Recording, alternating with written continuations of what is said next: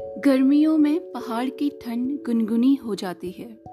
पर अगर गर्मी थोड़ी भी तेज पड़े तो पप्पू स्कूल से आते वक्त मुरझा जाती है, जैसे जंगली घास के छोटे छोटे से फूल मुरझा जाते हैं। सच है, पप्पू जंगली घास का फूल ही तो है।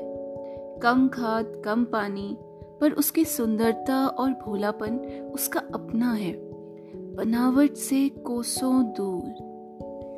पप्पू को माँ दिन में सुलाना चाहती है, पर पप्पू को दिन में नींद ही नहीं आती। तो माँ पीठ पर ज़ोर से थपकी देती है। इस दौरान माँ को नींद आ जाती है।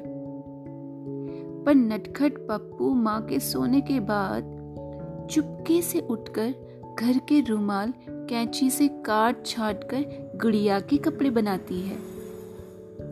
मरी हुई मक्खियाँ इकट्ठा करती है, ताकि उन्हें एक एक करके गमलों में दफना सके, और फिर उस पर फूल चढ़ाती है। ये बात शायद पप्पू ने टीवी से ही सीखी होगी।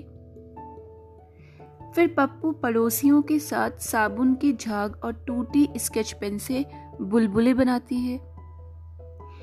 रेडियो पर बजते गानों में कभी कभी कमर मटकाती है, और अगर उसका मूड अच्छा हो तो बिना ओकेजन के कॉपी के पन्ने फाड़कर ग्रीटिंग कार्ड भी बनाती है।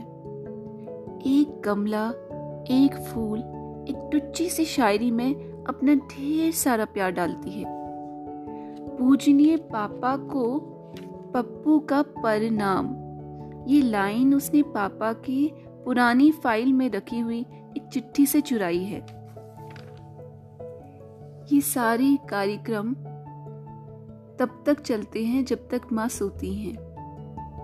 पर ये करते करते भोली पप्पू कब सो जाती है, पता ही नहीं चलता।